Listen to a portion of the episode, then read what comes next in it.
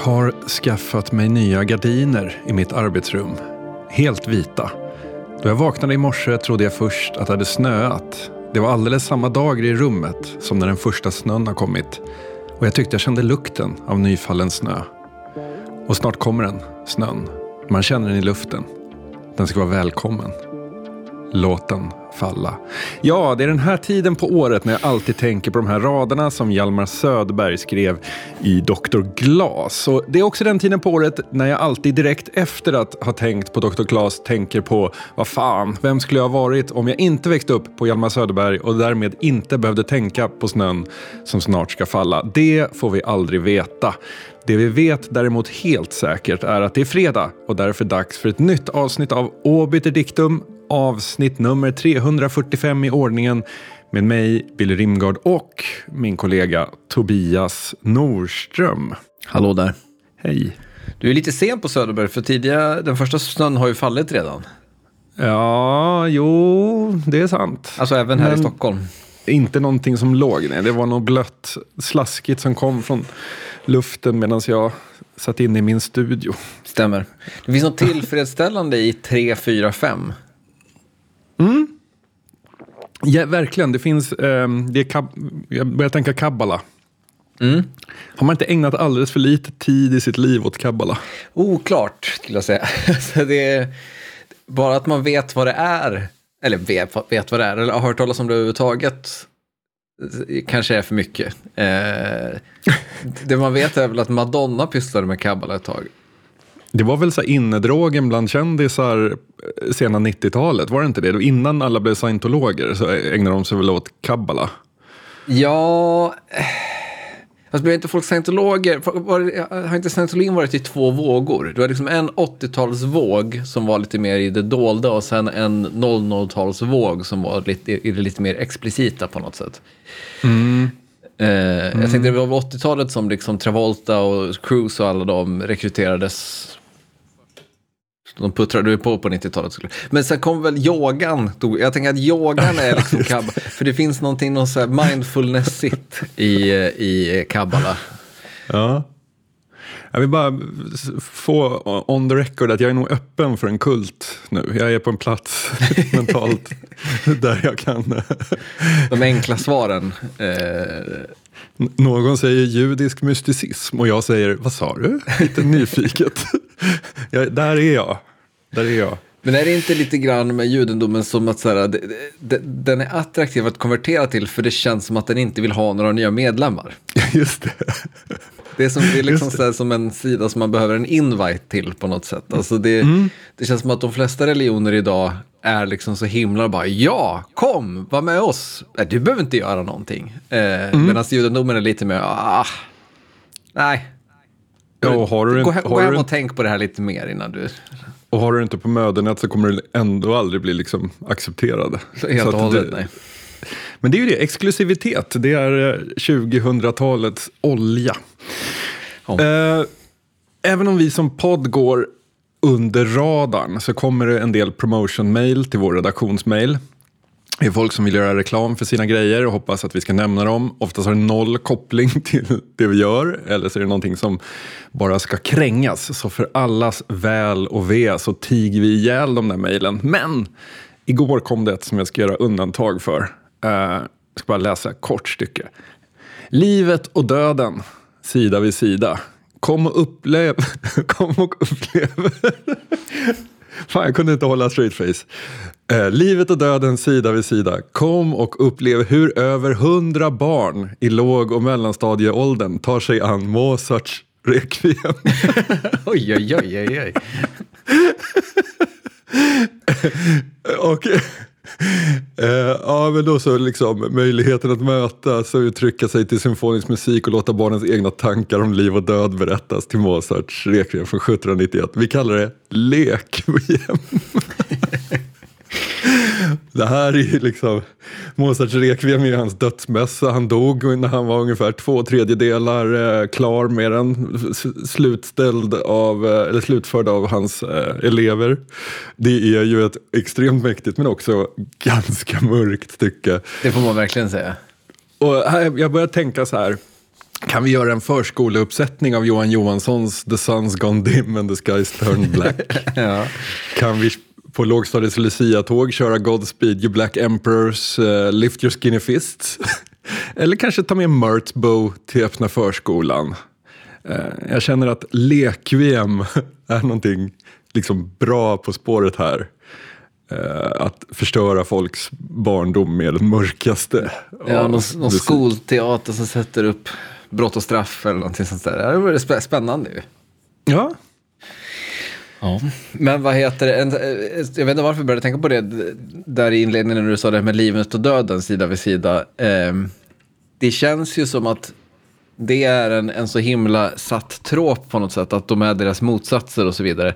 Men eh, det är ju ett, eh, jag håller på att läsa en, en bok nu som handlar väldigt mycket om balans. Eh, Det är ingen självhjälpsbok, utan det är en, en fantasybok och magi bygger liksom på jämvikt på olika sätt. Annars så kommer magin fucka ur på massa olika vis. Men det, då slog det mig, nu när du nämnde livet och döden sida vid sida, att det är ju ett väldigt eh, obalanserat förhållande. Alltså jag tänker att livet är en så otroligt eh, liksom minimal de, eh, bit. Medan döden är ju liksom evig och enorm på ett helt annat sätt. det är som en fjäder bredvid ett stort stenblock. Ja, alltså om du ser liksom till universum och jämför hur mycket liv och hur mycket död som finns så är det ju liksom, det, det, livet är ju en anomali snarare än liksom någonting som är, existerar sida vid sida med döden. Allt hänger på en skör tråd. Kan man. Ja. Det är en mörk start, ja, mörk start på det här. här eh, avsnittet. Men vet du, jag ska, jag ska plocka upp oss ur detta, eh, detta existentiella hål. Eh, för jag har varit med om en trippel av feelgood de senaste dagarna. Jag skulle vilja prata om dem i stigande skala av feelgood. Oj. Mm. De- den första så vill jag bara visa en bild. Då ska vi se, det här är eh, bron i London över till Tate Modern. Alltså över Themsen så går en bro som går rakt över till eh, Tate Modern, eh, konstmuseet i London. Och på den här bron då så står det en man iklädd en orange eh, overall och en hjälm på sig. Det ser ut som någon slags eh, eh, knegare av något slag. Eh, han har handskar och håller i ett rep. Och det här repet är, eh, vid änden av det här repet är det ett förtöjt, en, en hö, liten höbal som han håller på att ska kasta över eh, broräcket ner, ner i Themsen med linan fastsatt. Ser det ut som. Mm. Eh, Den här bron, det är helt rätt, Millennium Bridge. eh, De behövde göra lite strukturarbete på den, förstärkningar under, därunder. Eh, Och när de preppade för det så hittade de eh, en gammal lokal lag från way back som säger att om man ska göra eh, arbete på undersidan av en bro som sänker brons eh, höjd eh, så måste man hänga en höbal en meter ner från där arbetet sker eh, för att varna båtar med då risk att böta 5 000 pund. Och det här är ju en lag från så här 1700-talet eh, när det, det liksom inte fanns några andra sätt att signalera att den här bron är tillfälligt sänkt. Men man måste följa den, för den lig, lagt kort ligger i den brittiska liksom, lokala...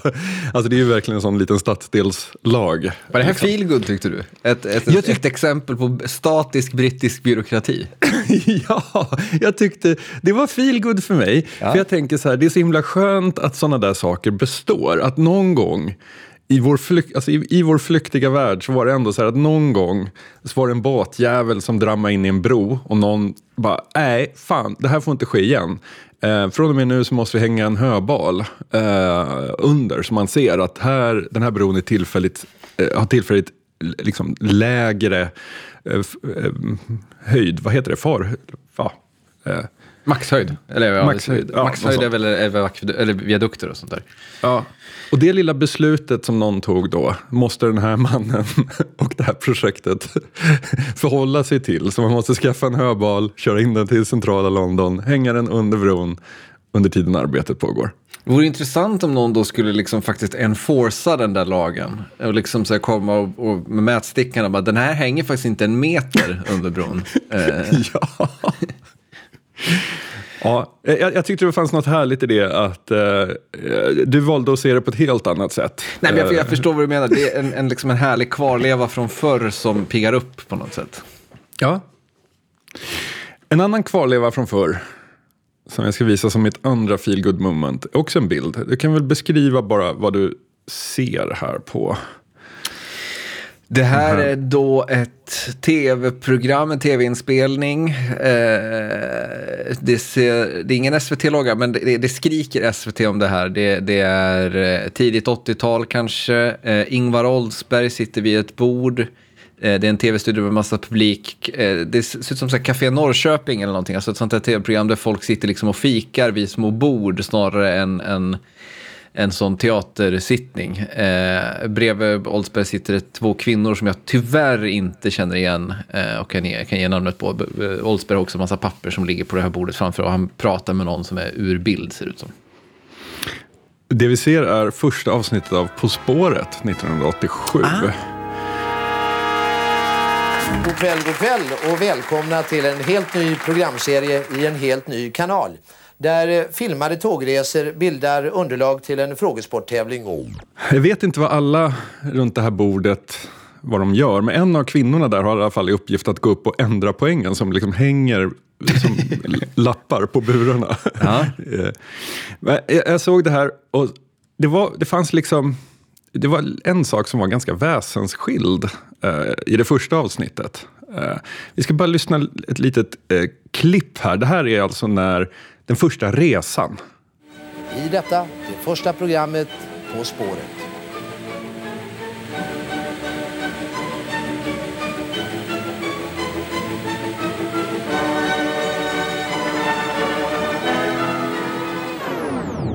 de startar liksom frågan och sen är det tyst. Mm. De, la, de, de tänkte liksom att man skulle plocka det utifrån filmen. Ah, okej. Det- Jag trodde att det bara var en väldigt lång konstpaus här. Alltså, Nej. för att de väntade in att man skulle komma till ett visst, eh, ett visst eh, moment i musiken innan han började läsa ledtrådarna. Men det är alltså att det är bara bildligt he- helt De, enkelt. de lägger jättemycket vikt på att folk ska titta på de här snabbspolade filmerna och plocka det därifrån. Och när ledtråden sen väl kommer, då, då låter det så här. På 10 poäng. Vi startade från en ort som fram till Inlandsbanans ankomst 1924 hette Luspens by. Till vårt resmål är det cirka 10 mil. Det här, här, men det här tycker jag känns igen ändå. Så här lät, lät det väl ganska genomgående på Oldsbergs tid, eller?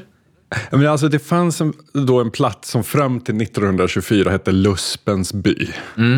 Man behöver veta det, vad det är. Jo, men herregud, det, man- det är på 10 poäng. Och sen ska man lista ut att någonting 10 mil därifrån. Alltså frågorna är korta och svinsvåra. Ja, jo, jo. Och man ska plocka det från, från film liksom. Det, det här sitta hemma i, i soffan och bara, ja men du kan det vara det här? Det finns liksom inte. Men du måste komma ihåg att det är närmare 1924 och säsongspremiärerna På spåret än det är från säsongspremiärerna På spåret och eh, nu.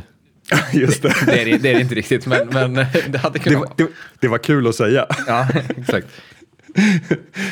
Ja men precis, det, är närmare Kore, Koreakriget. Från, Ja, jo, det är det ju faktiskt. Eh, ja, men alltså, jag, jag bara såg det här och sen så insåg jag så här att det som är vår största liksom, familj, eller fredagsunderhållning, tv-underhållning, det alla eh, samlas kring. Eh, det började också jävligt kackigt. Alltså, så här, det är genom iterering och förbättring som man når perfektion. Och därför tänker jag att det kanske finns hopp för oss alla, även om vi kanske inte har 35 år kvar. Ja, det är en- vacker, vacker eh, tanke som fler borde beakta. Eh, alltså den här Samuel Beckes, Beckes, Becketska eh, idén om att eh, fail again, fail better. Alltså att eh, man, man får liksom prova sig fram. Det känns som att vi har varit dåliga på det, inte, inte vi specifikt, men vi som art den, de senaste tio åren. Att, eh, jag tänker om man tar en sån simpel sak som tv-serier, som vi är inne på här. Att Seinfeld är ju en klassiker att det tog typ tre säsonger för Seinfeld att hitta sin form och vad det var som gjorde serien bra. Idag hade liksom inte en sån tv-serie fått eh, vara halvdan i, i, i två säsonger innan den liksom blommar ut. Eh, Nej. Det finns många sådana exempel. Många av de riktigt, riktigt bra grejerna tog, tar, ju liksom, tar ju tid på sig att hitta rätt. Eh, och det är ju väldigt tråkigt att vi inte har det tålamodet idag. Faktiskt. Min sista feel good moment börjar rätt mörkt. Den börjar med en artikel med idén som har rubriken Bo, 90, hamnade i slagsmål med sina rånare. Citat, jag blev förbannad. Eh, två okända män stoppade Bo Lundgren, 90, utanför hissen i hans hem. När han bad dem att gå blev han överfallen och rånad, men den före detta officeren gav sig inte utan strid. Jag blev förbannad, säger han. Uh, han har varit på bankomaten i Gröndal, eller bankomaten i Liljeholmen, åker hem till sin lägenhet i eh, Gröndal och då inne i trapphuset så blir han överfallen. Eh, Bo Lundgren är en gammal yrkesofficer och har utbildat soldater i närstridsteknik. Han vet vad han gör och reflexerna sitter i. Så gott det går försöker han avvärja angreppet, men det är två mot en. En av männen får in ett slag och Bo ramlar ner på golvet. Ja, och sen så handlar det då om hur han liksom tar sig ut därifrån när de har snott hans plånbok och lyckas fixa hjälp. Så det är någon som skuggar de här och kan meddela polisen. Eh, så. Ja, än så länge inte feelgood, men feelgood sker eh, hemma hos min farfar, också 90 år, när han läser den här artikeln och så tänker han så här. Fan, Bo, det var ju en i mitt eh, mellanstadie som var så jävla bra att gå på händerna. Undrar om det är samma Bo? Han gör, han kop- gör kopplingen eftersom Bo i den här då pratar om att han fortfarande går på gym och eh, så vidare. Så min farfar startar upp iMacen som jag har ställt hem till honom. Eh, lyckas, jag vet inte hur han gjorde, men han, han, hittade, han plockade fram Bos telefonnummer och ringde till Bo. Och mycket riktigt, de gick i fjärde klass i Enskededalen. Otroligt. eller Enskedegårds skola 1943. Eh, så nu, fort, Bo är fortfarande sönderslagen efter det här överfallet men de har bestämt att de ska träffas och catcha upp för första gången sen mellanstadiet. Det här låter ju som början på någon, någon liksom ny, ny, ny version av Death Wish. Ja, just det, att det blir en hämnd... eh, Ja, men att det är liksom en, en äldre herre som rensar upp i kvarteret. Story, liksom. han, är, han passar ju perfekt i liksom en, så här, de, karaktärerna som Liam Neeson och Denzel Washington spelar nu för tiden. Någon så här avdankad Ja. gammal armé, armébusse som liksom eh, ja, har, har lagt sant. geväret på hyllan, men när orättvisa sker så måste han liksom träda i tjänst på något sätt. Och jag menar, vi har ju hört min farfar i eh, vårt specialavsnitt om eh, spökskeppen. Han är ju gammal fartygsmäckare som kan liksom göra allting. Så han kan ju vara någon sån här kul sidekick som jobbar i ett garage och bygger gadgets till Bo. Hans cue, så att säga. Exakt, exakt. Fy fan, det, det har något. Ja, jag tyckte i alla fall att det var mysigt tanken på att de här gamla männen eh, träffas igen. Det var, eh, det var jättemysigt. Och den, och den härligaste, den mest feelgoodiga detaljen här var att di- din farfar mindes Bosse som han som var så bra på att stå på händer. Ja, men det var liksom bara det han plockade honom på. Att så här, ja, 80 år har gått, men, men i, i din farfars minne så är det fortfarande Bosse som kan gå på händer. Liksom. Det är Ja. jät- jättefint. Ja. Eh, du nämnde att vi hade fått eh, eh, lite mail eh, med reklam. Vi har fått lite mail som inte är reklam också. Vi var ju inne på i förra avsnittet så nämnde vi det här med tåg och du efterlyste tågfilm. Ja. Jävlar vad du fick svar på tal. Eh, Det är många, många år sedan nå- någonting vi nämner i podden eh, resulterar i så här många mejl. Eh, ja, verkligen. Det är skönt. Vi har ju aldrig haft någon mätning på hur många som lyssnar på, eh, på podden. Så ibland så kan man ju sitta här och känna att man kanske är lite själv i en öken. Men det här gav ju ett kvitto på att det finns folk som lyssnar. Det finns folk som gillar tågfilm. Eh, jäklar vad det har smallit. Och det är bra. Jag tänker att eh, någon form av... Vi, ska, vi, vi ska destillera alla de här mejlen eh, till någon form av shortlist. Eh, och se, sen se vad man kan... Eh, Jag tror faktiskt, jag har kikat lite på mejlen, jag tror kanske att vi kan hinna med alla filmerna. För det, en sak är ju då att så här, vi var inne på att här, man inte tänker så mycket på tågfilm. Och flera har ju tipsat om samma film, eller samma filmer. Eh, så så jag, det, det är så här, det, det, jag tror inte att det här är 50 filmer vi har fått tips om, utan snarare liksom 50 mejl där eh, det kanske finns 10-20 filmer eh, totalt. Eh, så jag tror att vi kan hinna med alla tipsen om vi, om vi gör en, en, eh, en, en lista och ser vad, vad vi har. Mm. Kul. Men då, då, då, ska vi, då spikar vi det då helt enkelt, att vi kör en, en tågfilmcirkel eh, innan, eller efter novellcirkeln som vi har igång just nu helt enkelt. Det låter jättebra. Vi har varit på utflykt du och jag också. Mm. Vi åkte till helgen så var vi i eh, Uppsala, eh, Uppsala konsert och kongress på den här Otherworldly-festivalen som vi pratade om i Ambient-avsnittet. Ja. Uh, vi såg uh, Tim Hecker, uh, William Basinski och Alessandro Cortini. Mm. En, eh, en härlig kväll på, på många sätt. Man är ju lite skeptisk mot Uppsala, eller jag är lite skeptisk mot Uppsala generellt. Eh, det, det, känns som så här, överlag så har man ju någon slags lite försiktig hållning till studentstäder. Eh, och där eh, utmärker sig ju Uppsala givetvis. Eh, men det var väldigt så, det var eh, en snabb in and out affair och eh, eh vad heter en smash and grab cup. och sen så var det ju liksom också då att vi befann oss ju bara i, i den här, det här konserthuset. som jag aldrig har varit i förut. Häftig lokal på, på många sätt. Jag tyckte det var jättebra. Den påminner jättemycket om en lokal i Reykjavik som heter Harpa. Som ligger nere vid, i, vid i hamnen där i Reykjavik enligt samma, med samma koncept. Liksom. Ett, ett, ett, stort hus med ett antal olika salar för, för konserter i. Men det var väldigt det var bekväma stolar, det var bra ljud. Mm.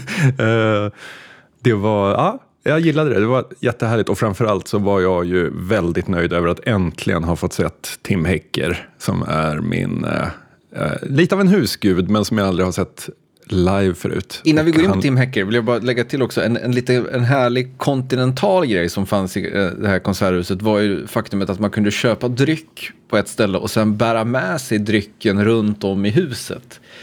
Man är liksom så van i Sverige med att köper man en dryck då är man liksom bunden till ett rum mer eller mindre innan den drycken är urdrucken. Eh, men här kunde man liksom ja, köpa en dryck och sen valsa runt mellan våningarna, mellan, gå in och ut ur konsertlokaler och, och annat. Eh, det, det, var trevligt. Men äh, åter, äh, Tim, åter till Team Hacker. Äh, mm. var, levde det upp till dina förväntningar? Eller fanns det några förväntningar? Ja, det gjorde det. Det fanns förväntningar. Uh, det levde upp. Um, vi satt ju på third row center, den gamla mm. Christopher Nolan-sanningen om den bästa platsen. Uh, och det var, ju, var ju väldigt suggestivt, för jag har aldrig sett rökmaskiner gå så mycket som på den konserten. Det var typ fyra rökkanoner som bara konstant matade och sen så hade han en väldigt speciell LED-lights ljusshow. Uh, och det gjorde ju att så här, jo men det var ju fett, det måste man ju säga. Det som är, jag för mig att prata om det här i avsnittet om ambient också, men, men det som gör Tim Hecker Alltså jag tycker inte bara att, alltså det är inte bara musik som tilltalar mig och kän, känns i både själ och hjärta, utan det är också musik som är för mig helt obegripligt hur han gör. Han är liksom en ljudskulptör. Mm. Eh, så, många, så många, många, många levels ovanför eh, där jag är i min hemmastudio. Eh, vilket, vilket kanske så här, och, ja, men, ja, men vi pratade om det i, har pratat om det förr, men just det här, det, det är som att om, om man är trollkar och vet hur man gör tricken så är liksom magi inte lika imponerande. Eh, mm. Och så är det ofta när jag, jag lyssnar på musik, att man bara, ha där har de en OB6. Så här, man, man, man liksom dekodar. Och det, det, man ser marionett, det, marionettsträngarna helt enkelt. Ja, exakt, exakt. Och jag kan tycka att det är lite tråkigt för att det är en bit av fascination och eh, inlevelse som går förlorad i det. Men med Tim Hecker är jag clueless. Man bara, okej, okay, det, här är, det här är bara nu kliver jag in i den här världen och jag kan inte dekonstruera den eller någonting utan det är bara att åka med. Och det, det betyder också lite för mig att det är så. En sak som jag tänkte på efter med eh, Tim Hacker, vi var båda överens om att det var liksom den starkaste upplevelsen av de här tre, tre konserterna vi såg eh, den här kvällen. Eh, och en sak som jag tänkte på efteråt som var väldigt utmärkande var att eh, med Alessandro Cortini så känns det som att det är liksom byggt väldigt mycket runt eh, toner som sen manipuleras till att bli liksom olika frekvenser, olika liksom skapa olika ljudbilder och så vidare. Eh, hos William Basinski så är det ju liksom väldigt, han, han jobbar med sina eh, tapes, alltså sina gamla inspelningar som man manipulerar på olika sätt och får dem att låta eh, ja, Ibland magiskt, ibland eh, speciellt, ibland eh, lite trevande. Men eh, vad heter det?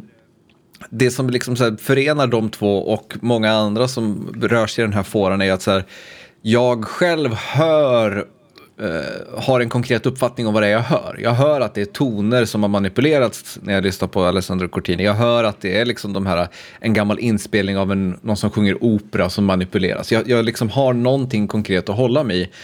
Och med, när jag lyssnade på Tim Hacker och, och tänkte på det väldigt tydligt när, man så, när vi såg konserten, att så här, där är liksom 95 procent är det inte, jag vet inte vad det är jag hör. Eh, det, det, är liksom oklart om det är ton, om det är rytm, om det är en inspelning, ja. om, det, alltså, om det är en effekt. Det är väldigt så abstrakt på ett väldigt eh, fascinerande sätt. Mm. Ja, han är helt ensam i liksom, att göra den grejen, känns det som. Eh. Men det var mysigt och jag tycker att eh, gillade formatet. Eh, det är så perfekt 40 plus format för att uppleva musik. Men ska säga, William Basinski tyckte också var toppen. Eh, ja. härlig, härlig karaktär. Det är ju mycket mer än, än liksom en rockstjärna på ett sätt som många andra i den här, eh, på den här scenen in, inte är. Eh, men det, som många andra skulle behöva. Ja, ja kan, många kan, skulle behöva det. Liksom. Jag kan uppskatta liksom, en, en ambient-artist som kommer in i skinja, skinnpaj och bara överkropp och solglajjor. Liksom. Att det, ja. det finns något härligt där. Och han, hans eh, fantastiska, när han, innan han drog igång då eh, och ska börja manipulera alla de här tejperna, när han säger “Well, let's spin the wheel of fortune and it ain't always good”. ja, en fantastisk sägning. Eh, men men eh, verkligen kanon. Alltså, vi pratade lite grann om det eh, på, på, vägen dit. Att det är liksom eh, lite sjukt att de eh, liksom bara har samlat väldigt stora artister och lite under radarn på något sätt. Jag har liksom, eh, vad heter inte sett någon bevakning eh, någonstans om att det här ägde rum. typ. Det har säkert skrivits på massa ställen men inte som har nått mig och då är det ändå någon som konsumerar sånt här. Så det, det känns som att det är lite, lite speciellt på något vis. Mm. Det var inte som när Brett Easton Ellis var i stan och, och oh, vad heter det, och hela en sociala medieflöde är fyllt av alla kulturjournalister man följer som måste visa att de är där. Eh, på tal om Brett Easton Ellis, eh, vi, vi, eh, eller ja, på tal om Bret Easton Ellis, vi ska prata lite om amerikansk eh, kulturjournalistik. Eh, vad heter det, jag vet inte om du minns det? Men för lite drygt ett år sedan i podden höll jag ett TED-talk om hur internet har dött. Ja, det var ett starkt, ett starkt TED-talk. Det är väl typ två år sedan nu. Men... Är det två år sedan till och med? Ja, det är det. Jag tror att det är drygt, ett, typ ett och ett halvt år sedan kanske, max. Jag tror inte det är två år sedan. Eh, jag vill inte att det ska vara två år sedan. Eller så här, på ett sätt bra om det var två år sedan, för i, häromveckan då så publicerades ett reportage i The New Yorker av Kyle Chaika eh, med rubriken Why the Internet Isn't Fun Anymore. Eh, där då Kyle Chaika drar väldigt många av samma slutsatser som jag drog då redan för eh, ett och ett halvt, två år sedan eh, om att internet inte längre är kul. Ehm, det känns ju alltid kul att få rätt. Eller liksom så här, eh, det, det, känns ju både tråkigt att veta att man ha, ha, var så rätt på det men få hörde det. Och, för jag tar, jag tar det som någon slags kvitto om att man har rätt när New Yorker håller med i en spaning på något sätt. Uh, och det ska väl också säga att jag är inte, varken jag eller New Yorker är ensamma i, de här, eh, i, den, i den här spaningen. Men, men så här, det var några saker som stack ut eh, i texten i New Yorker som jag tänkte jag vill bolla lite med dig. Mm. En sak då, som jag tror att jag var lite inne på i mitt TED också, men som de, de tar mer fasta på i den här texten, han, handlar om eh, att eh, eh, anledningen till att internet då inte är kul längre, som är någon slags tes i den här texten, är till stor del för att sociala medier har förändrats i, i sina grundvalar. Eh, och den här förändringen bottnar i att sociala medier har blivit mycket mer hierarkiskt än det var en gång i tiden. Alltså att man är, det har liksom blivit som vilket massmedium som helst där det är ett fåtal personer som liksom sprutar ut eh, innehåll eh, medan väldigt många då numera sitter väldigt passiva.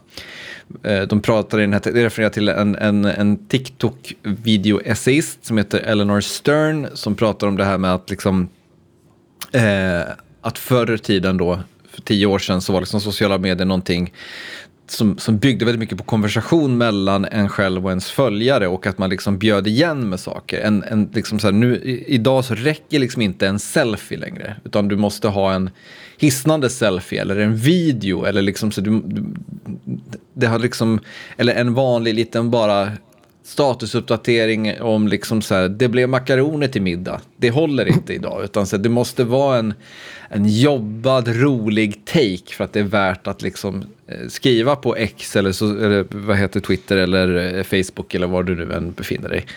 Kan du känna igen dig i den beskrivningen?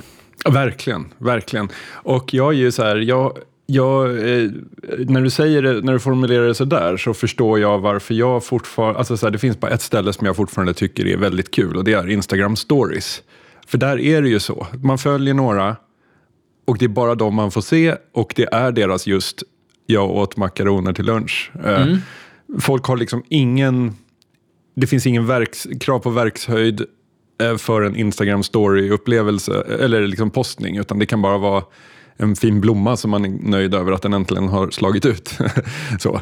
Eh, och det finns ingen, inte den där hierarkin existerar inte, utan det är, det är bara det där flödet. Eh, så att jag, håller med, jag visste inte att jag höll med, men när du beskriver det så där så ja, då håller jag med. Mm. Men håller du med också då om den här beskrivningen? Om, för, för så här, det, det, ska säga, den här texten drog ju en del reaktioner om att den var ganska liksom eh, gubbig, alltså nos nostalgisk i en dålig bemärkelse att den, så, bara, internet var mycket bättre förut. Eh, kan man liksom ha den, oh, nej förlåt jag ska också lägga till, en, också en intressant sak som, som de tog upp i internets hierarki som jag tycker är superintressant, som jag håller med väldigt mycket om, är just den här tanken på just hur internet blir som gammal massmedia. Och de lyfter då fram exempelvis hur de grejerna som unga konsumerar i stor utsträckning, alltså TikTok, Twitch och så vidare, YouTube, bygger väldigt mycket mer på den gamla alltså, massmediatanken. Alltså en avsändare, många mottagare. Eh, där liksom visst, på Twitch finns en chatt, men det är väldigt tydligt att så här, det, det, är inte den, eh, det är inte där eh, innehållet genereras, eller vad man ska säga. Det genereras såklart ett, ett innehåll där också, men, men det är en, en en, en sideshow väldigt mycket. Mm. Eh, ja, eller du alltså det, Där tänker jag att det ena inte behöver utesluta det andra. Eh, att så här, Twitch för mig är ju mer som att lyssna på P4. Så här. Istället för, istället för Karlavagnen i P4 så blir det en Twitch-stream. Liksom, för att det är ett mm. ämne som, som intresserar mig, som det kretsar kring, snarare än att det är någon som trampar vatten och spelar lite musik. Liksom. Um, och det, så, så, att jag tänker att det ena inte behöver utesluta det andra, men jag tycker att så här, eh, det om, om, man backar bandet till före sociala medier och tänker så här, webbforum, eh, forumhänget. Eh, där man har sin lilla hamn, som vi har pratat om, att, mm. att lägga till i. Eh, och där det finns ett internt lingo och eh, liksom, eh, interna running gags. Eh, alltså verkligen community i dess riktiga bemärkelse. Eh, sociala medier till en början var ju lite så ändå, för att man såg man, man postade till de som följde en och eh, man följde vissa personer. Idag så känns sociala medier som en drivmina därför att en retweet från fel person då kan, det kan leda till att liksom, det kommer någon och gör hembesök och hotar dig. typ. Eh, vilket gör att så här, eh, sociala medier idag liknar väldigt mycket mer så här, ställa sig på bordet inne på puben och skrika någonting. Eh, det kanske faller i god jord, eller så är det någon som kommer och ska börja tjafsa med dig.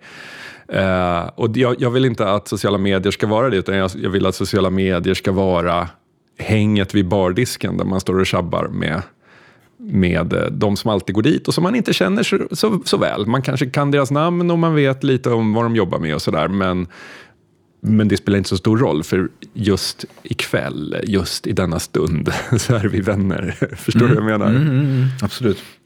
Um, så är det verkligen. Um, och det, det, som jag var inne på, den här texten fick liksom en del suckar uh, online. Att folk tyckte att den var liksom, ja men, uh, naivt eh, nostalgisk och lite, lite så gubbig, det var bättre förrig. men jag kopplade ihop det här ganska mycket med, när jag läste den här, eller snarare när jag, efter att jag hade läst den här texten, lyssnade på det senaste den näst senaste blir det nu, avsnittet av Stormens utveckling. Eh, för då pratade Liv Strömqvist om att hon hade läst Cory Doctorow, som ju vi läste i Utopi-novellcirkeln eh, för ett år sedan ungefär. Eh, hon hade läst en, en, en, ny bok av honom som handlade mycket om hur sociala medier har blivit som liksom ett slags fängelser på internet. Och det handlade liksom mer om det här faktumet att så här, du kan inte riktigt lämna ett socialt medium för att du har liksom en slags samhörighet och byggt upp någonting där som håller dig fast. Eller vad man ska säga. Alltså, det kan dels handla om att om du till exempel har under några års tid ackumulerat ett, ett stort följarantal på, eh, på Twitter exempelvis, då liksom känns det inte så kul att bara så här sticka därifrån, stänga ner det kontot därför att det liksom så här, man, man tycker att man har liksom någonting man har byggt. Eller man ska säga.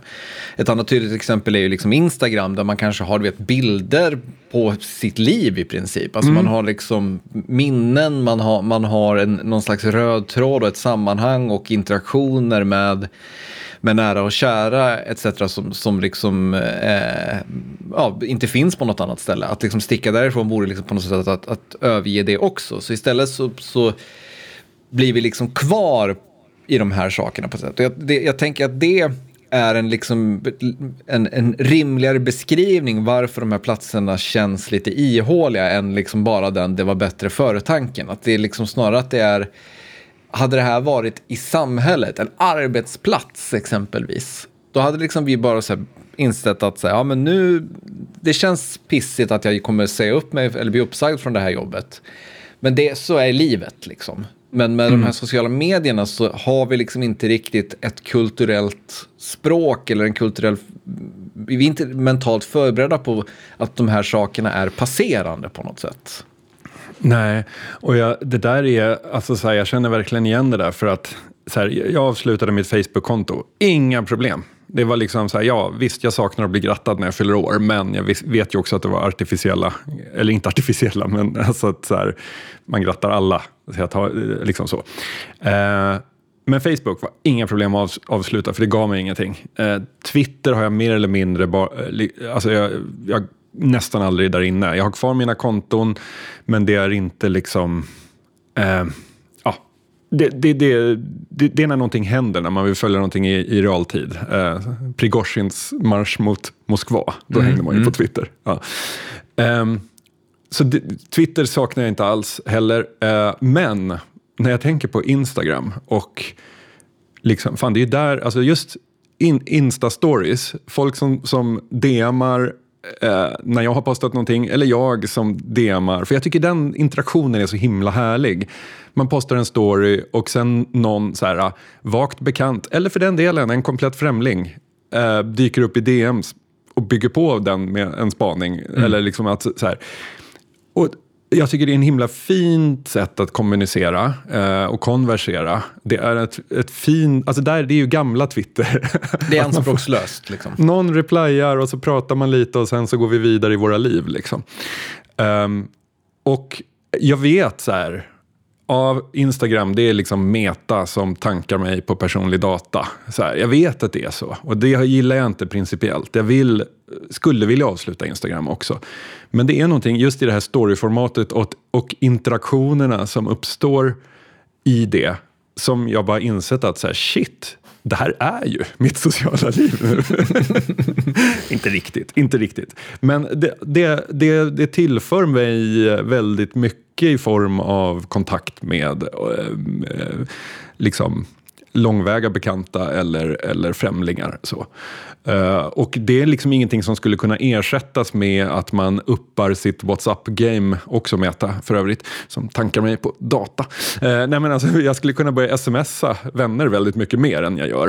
Uh, men jag vet inte om det helt skulle ersätta story, story-hänget och det skrämmer mig lite. Jag fattar mm. verkligen, eh, det är fängelse. För jag skulle, alltså bilderna jag har på Instagram, det är skitsamma. De har jag i, backupade i, på en, en hårddisk också. Men däremot att helt checka ut från det sociala sammanhanget. Som i sig, alltså det är så här, jag har inga stalkers, jag har inga folk som härjar med mig. Det är bara gött häng i mina DMs liksom. Mm. Um, och då känns det som att så här, det känns himla fel att gå därifrån, även fast jag skulle vilja det. Jag skulle vilja bara radera alla sociala medier. Mm. det kan jag inte göra. Nej. Eh, jag ska också avslutningsvis säga då att så här, det, Cory Doctorow-grejen då som, eh, som eh, Liv Strömquist pratar om eh, handlar, eh, alltså han, han, vill ju liksom förespråka det här des, ett mer decentraliserat internet. Som liksom, han menar att, så att internet är liksom byggt på tekniken att det inte skulle vara så här. Vi skulle liksom inte vara instängda, men i och med att vi har liksom byggt det som ett, eh, internet har blivit som ett oligopol av de här stora företagen, så liksom vill de bygga murar runt sin data så att säga. Men internet är liksom egentligen byggt mer på att så här, ja men så här, om du postar någonting på Instagram så är det inget som säger att det inte postas på andra ställen eller liksom så här, följare på ett ställe ser andra saker. Alltså det, det är liksom lite mer mastodon-tanken, att det är det som borde vara internet egentligen, men att eh, ja, företag har gjort att det inte är så. Att det är det vi måste liksom reglera bort med, menar doktor. Jag eh, eh, vill bara lägga till det så att, ja, jag vill inte sälja Liv Strömquists spaning kort på något sätt. Mm. Ja, men det där är ju svårt, alltså så här, reglera bort, ja, jag vet inte. Vi såg ju det här komma ganska, det har ju varit Tio alltså, år in the making bort, i alla fall. Göra det möjligt för att, eller göra det omöjligt för att liksom, till exempel Facebook förbjuder dig att ta med eh, konversationer och annat till ny, en ny plattform exempelvis. Det är det han, han menar. Liksom inte att ja. det ska vara... Ja, men du, du förstår vad, vad han far efter på något sätt. Att liksom förhindra ja. fängelsetanken genom att göra det möjligt att migrera på ett annat sätt. Ja, det är inte, ofta, det är inte mycket man kan liksom, objektivt säga att allt var bättre förr. Nej. men, eh, men låt oss enas om att eh, det på, på internet var bättre förr. Inte allt på internet. Sociala medier var bättre förr, så kan vi väl säga. Ja, jo precis. Sen är man jävligt nöjd över att man bara kan gö gö göra allt här i världen med ett jävla bank-id. Mm. och inte hålla på med massa jävla stök och bök. Det är inte så dumt. Uh, yes, vi läser noveller i denna podd. Uh, och vi har till denna gång läst uh, Falling Bodies Eh, förlåt, vad heter det? The Far Reaches? Heter The Far Reaches Series. Eh, ja. Amazons novellserie där framstående science fiction och eh, fantastikförfattare skriver science fiction-noveller. Uh, Falling Bodies hette uh, novellen. Uh, Rebecca Roanhorse heter författaren. Mm, tack, det var det. Jag, jag, jag trampade vatten där i väntan på att namnet skulle dyka upp. Och du räddade mig, det var ingen som märkte något. Känns bra. Eh. Ehm, en recap på den. Vi har en eh, college-student eh, som anländer till en stor eh, rymdstation. Eh, något, något slags Babylon 5-liknande eh, space station. Och han, eh, han är, man förstår att han är en uh, orphan från en krigande värld. Uh, och ska nu få chansen att gå i skolan i lugn och ro där. Blir kontaktad av en tjej som uh, driver en studentorganisation. eller liksom, jag vet inte vad heter det, en, en kår, studentkår. Typ. Ja men typ. Um, Och, eh, Som, som förespråkar kulturellt utbyte. Just det.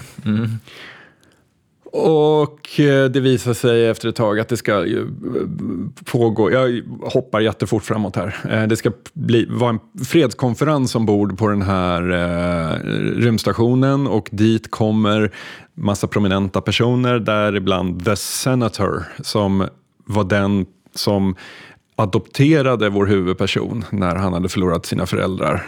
Eh, och The Senator är då i en eh, rivaliserande eh, grupp, alltså än, än vad vår huvudperson är. Ja, de, de, är de är väl tekniskt sett utomjordingar. Väldigt liksom människoliknande utomjordingar, men eh, lite så längre armar och lite, lite, eh, ja, lite, lite annorlunda än människor. Men, men Ja.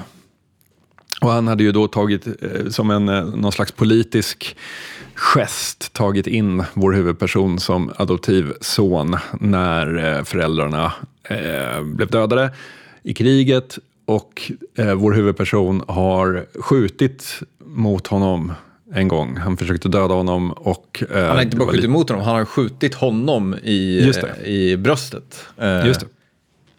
Det, görs ju en grej av att den här, de, här utomjordingarna har så pass bra eh, medicinteknik att han, eh, senatorn överlever, men om det hade varit på jorden så hade han dött.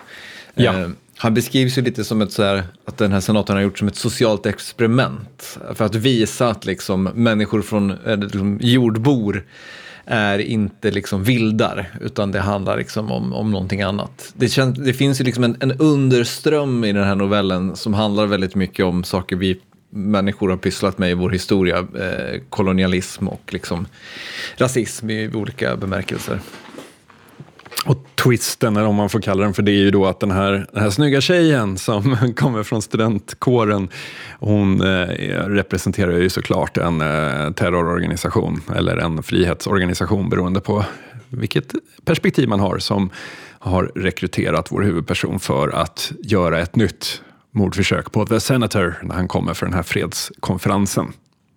Ska vi börja med slutet här kanske? Det, det, det är ju ett otroligt mörkt slut på den här novellen.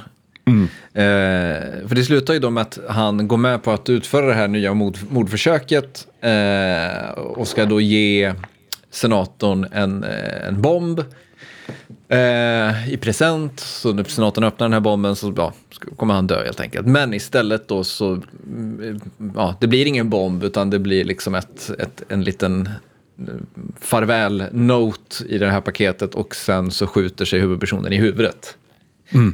Eh, jag såg, eller jag var lite chockad över att, av att det var liksom så otroligt mörkt slut.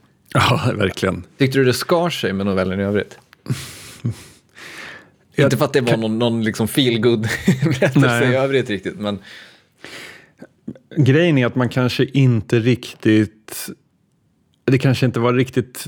eh, man, man, det hade kanske inte riktigt byggt upp till det. Jag upplevde inte hans inre konflikt som så stark att han valde mellan de två. Alltså så här, han, han, eh, man märkte att han ångrade det första mordförsöket någonstans för att han, han eh, ja, The Senator hade ju inte behandlat honom dåligt på det sättet. Eh, men det, det kom verkligen plötsligt från ingenstans. Men det var liksom som att så här, det fanns må många, väldigt många intressanta spår i den här novellen tyckte jag. Men framförallt i liksom den, han, som två parallella saker i hans identitet. är att, så här, att det finns ju, man märker ju en slags kluvenhet i honom som både funkar på ett sätt som gör att han blir en, en, eh, ja, men en plågad människa, men också någon som illustrerar komplexitet på ett bra sätt. Alltså att han i, i mötet med den här, eh, vad heter det, The Children of Earth, den här terroristorganisationen då, så, så liksom, de tycker ju väldigt mycket att så här, det här är våra förtryckare, de, de ska dö. Medan han eh, då som har vuxit upp bland sina förtryckare vet liksom att det är inte liksom riktigt så svart eller vitt. Eh, alltså han ser att det är klart att de är förtryckare och det är klart att liksom så här, det finns jättestora problem. Men han, eh, det, man märker ändå ganska tydligt att han inser att så här, det inte handlar liksom in, vi kan inte utrota de här liksom, personerna som förtrycker oss. För det är också personer på något sätt.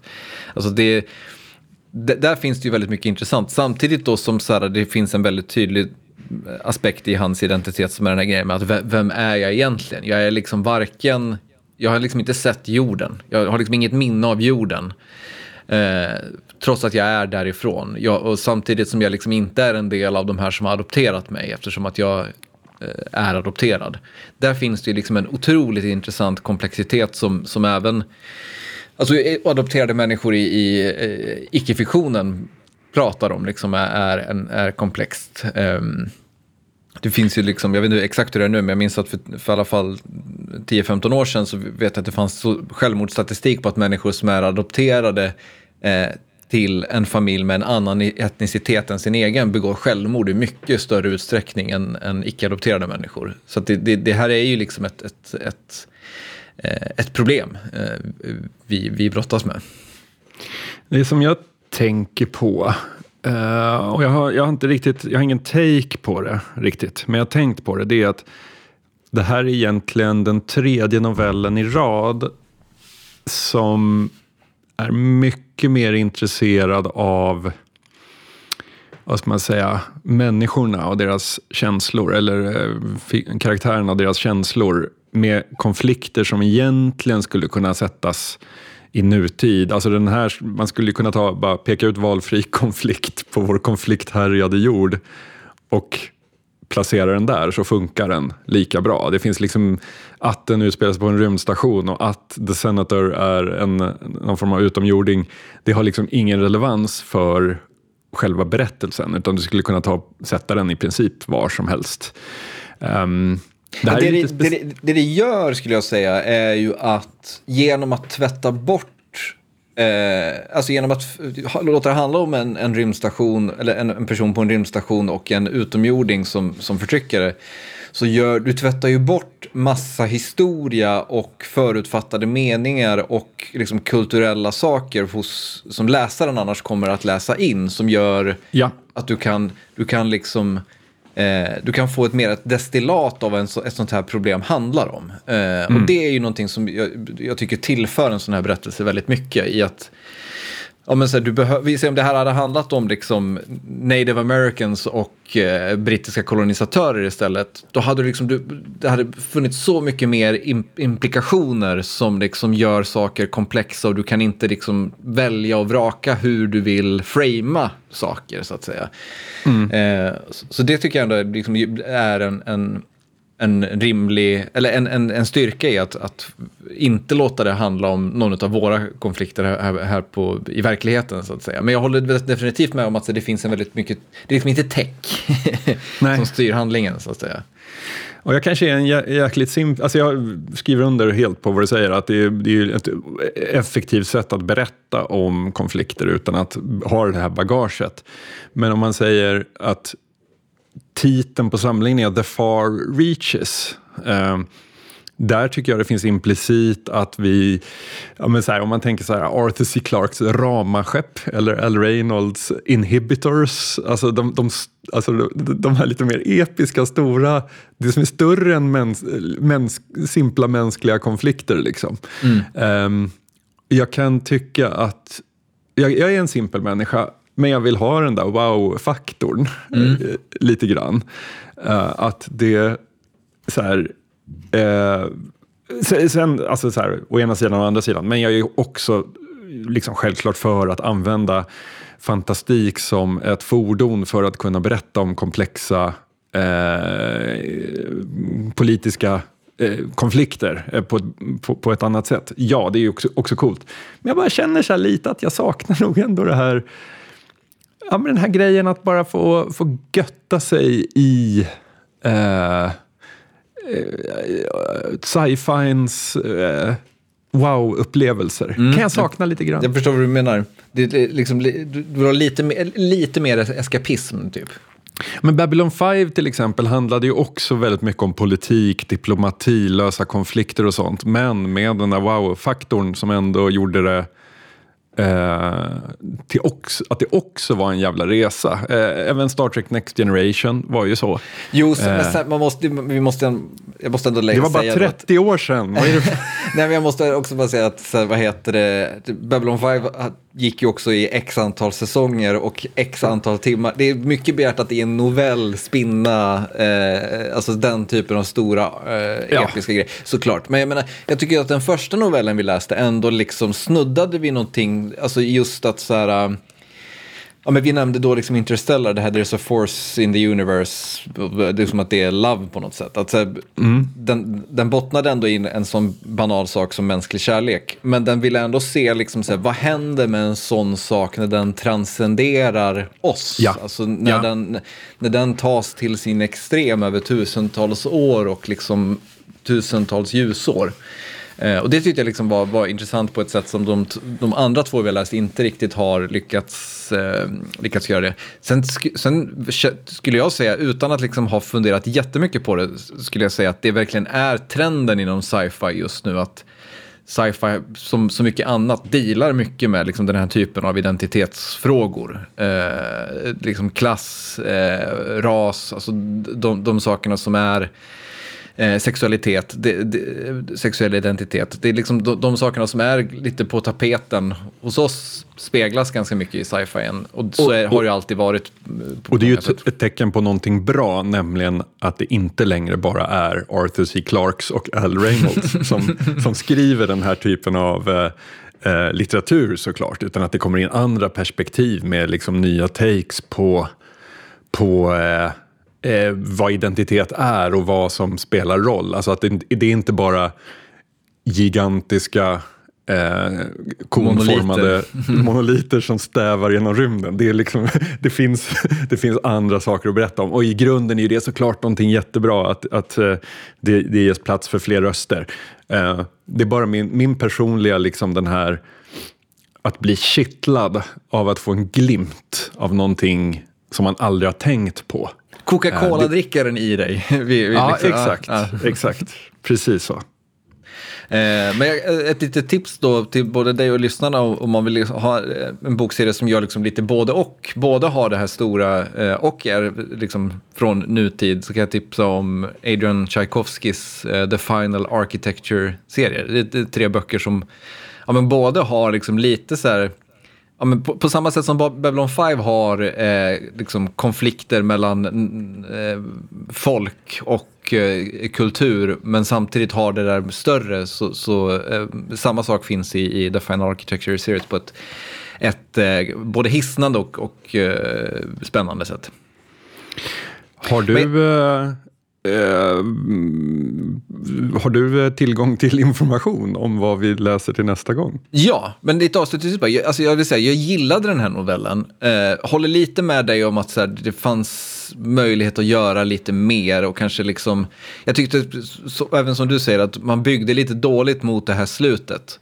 Eh, sen är det ju liksom, det är en novell, det finns inte hur mycket utrymme som helst, men det kanske liksom var göttigare att foka på en av de här identitetsaspekterna och grotta i den och vilka implikationer den har i liksom det här större univer- universumperspektivet eh, än att sprida ut det lite nu. Gillade dock, den var liksom skriven som en noir nästan. Alltså väldigt Ja, verkligen. så, eh, liksom lite staccato nästan på ett, ett väldigt härligt sätt. Ja, men alltså jag, jag satte fyra när jag, skulle, när jag avslutade den på Goodreads. Jag tyckte också jättemycket om den. Det var helt klart en bra grej. Eh, Det, det, jag vill inte få det att framstå som att jag var negativ. Till eh, nästa novellcirkel då så läser vi The Long Game eh, av Anne Leckie. Eh, som, eh, jag vet inte, har du koll på Anne Leckie? Ja, hon är asgrym. Ja, hon är fantastisk. Eh, fr- kanske framförallt känd för Ancillary Justice eh, och hennes Imperial Raj-serie. Eh, så det kom någon slags ny spin-off-bok i år som jag planerar att läsa som heter Translation State. Eh, eh, men The Long Game alltså av henne läser vi i The Far Reaches-serien till nästa eh, gång. Och idag har vi en riktig banger med halvstorm att gå ut på.